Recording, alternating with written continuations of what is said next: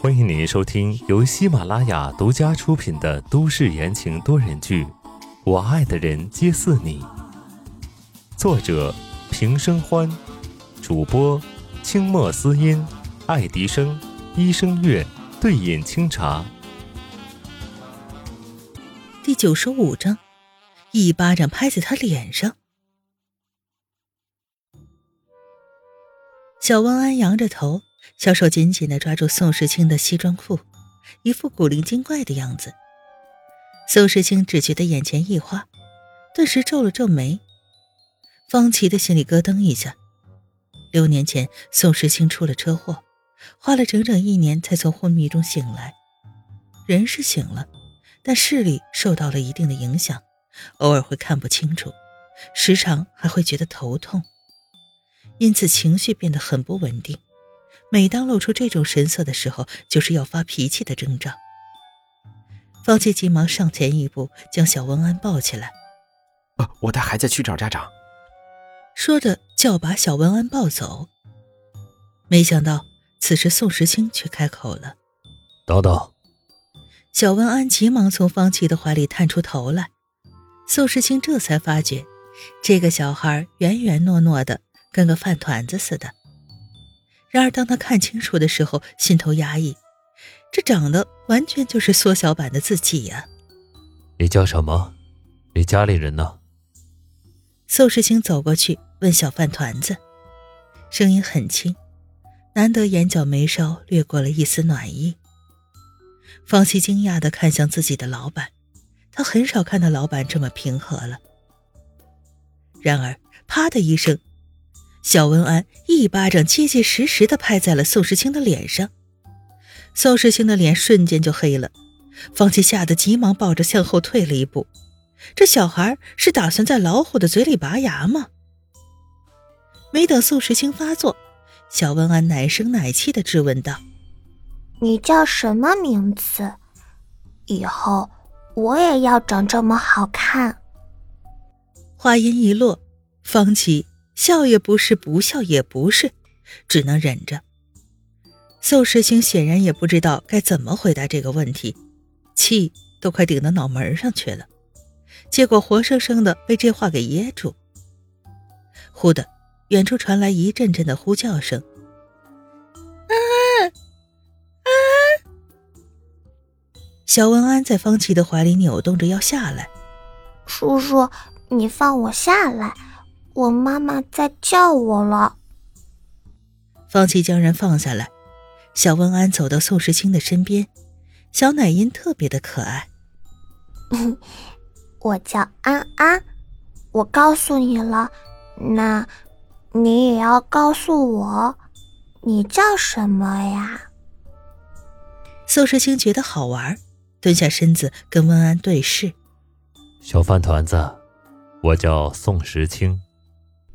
宋时清，小温安一字一句的念了一下，笑道：“那我走啦。”说完，不等宋时清反应，呲溜一下就钻进了人群里。“啊，你在哪里啊？”温之夏慌了，他刚刚顾着拿行李，一转头孩子就不见了，急得现在眼泪都要流出来。刚想找工作人员帮忙，一团东西就撞在了他腿上。温之夏低头一看，不是自己的儿子是谁呀？哎呀，你跑哪儿去了？温之夏心里一松，急忙蹲下来，脸色很是难看。你知不知道这样消失，妈妈会多担心你？小温安看见温之夏眼眶里湿湿的，顿时瞪大了圆溜溜的眼睛，捧着温之夏的脸解释道。妈妈不急，是安安不对，不该乱跑。可是，刚刚有个人好像安安呀，安安就很好奇，就过去看看。温之夏顿时破涕为笑，这小家伙也不知道从哪儿学的，每一次犯错立刻就认错，然后再卖个萌，骂都舍不得骂，更别说打了。行了，下次可不准这样了。要是有坏人把你带走，妈妈到哪儿去找你啊？温之夏起身，一手牵着小安，一手拿着行李往机场出口出去。好，安安知道了。小温安很听话，乖乖的跟着温之夏走。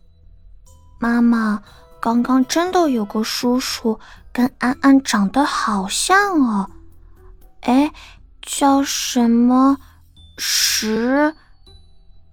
你上次还说霸王龙跟你长得很像呢。难道安安不霸气吗？好，好，好，你最霸气，最厉害了。妈妈，那个叔叔啊，母子两个聊着天东一句西一句的，越走越远。在他们身后五十米的地方，宋时清也坐上了公司派来接他的车。自从苏醒过来以后，他再也不开车了。宋时清坐在后座上。脑子里面还想着刚刚机场碰到的小男孩，那小模样简直跟他是一个模子刻出来的。这世界还真是奇妙，怎么会有这么巧的事情？先生，我们直接去公司吗？方琦在副驾驶座上，从后视镜瞥向了自己的老板，开口问道。宋时清回过神来，答复道：“不去公司，去宋子妍家。”宋时清一想到自己弟弟就有些头大，他听说最近宋子妍连公司都没去，在家里酗酒，天天都喝得酩酊大醉，他得去看看到底是怎么回事。哦，好的。吩咐完之后，宋时清闭上眼睛休息。这一路去美国谈合作案，几乎两天都没睡觉了。方琦见状，顺手打开音乐。莫扎特的钢琴协奏曲，心理医生说有利于安抚宋时清的情绪。钢琴曲缓缓地流淌在车内，就当方琦以为老板已经睡着的时候，后座传来了一个清冷的声音：“有消息了吗？”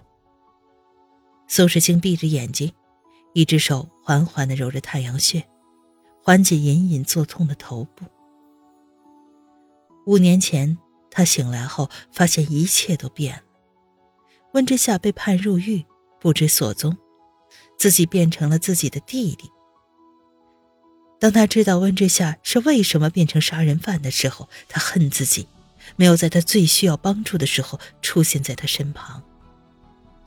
于是，东港市一夜之间没有了温氏集团，风光了几十年的中流砥柱就这样彻底的被宋氏集团吞并。这些还不够，当年陷害温之夏的人宋时清也下了狠手。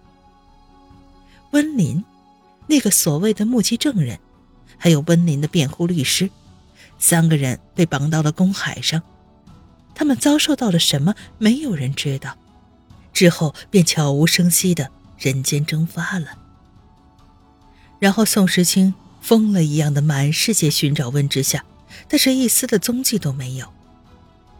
这一找，就是五年。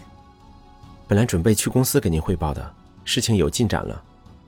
方琦推了推鼻梁上的眼镜，回答道：“我无意中找到了负责押送温之夏的狱警，他回忆称，当年在温小姐入狱之前，有个人曾经出现过。”猛然，宋时清睁开了眼睛，里面的光亮无可比拟。谁？是林默。方琦开口道。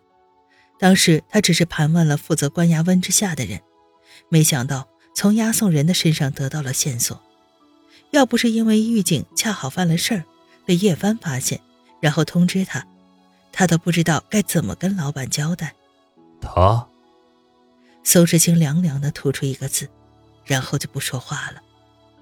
他看着窗外不断晃过的树木，心中跌宕起伏。林默。不一定跟这件事有关，但是只要有一丝希望，他都不会放过。如果真的是林默带走了他，那就不要怪他不客气。方琦只觉得后座一阵阵的凉意不断的袭来，气压低到了像寒冬一样，忍不住打了个冷战。不一会儿传来宋时清清冷的声音。打个电话给林老将军就说宋老头子想请他叙叙旧。听众朋友们本集播讲完毕感谢您的收听。